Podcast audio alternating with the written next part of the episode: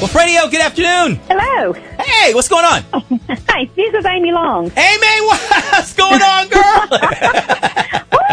I'm doing Christmas shopping. Man, I haven't talked to you so much than I have in the past few weeks. I found my husband yeah, last Friday when um, you played our song. We were actually in Biloxi. in Mississippi. Wow.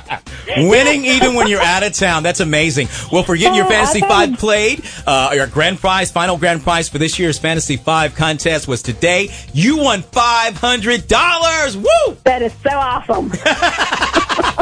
What you going to do with all that money? Oh, we're going Christmas shopping. there you go. So finish up. Unexpected checks in the mail. I love it. Yeah.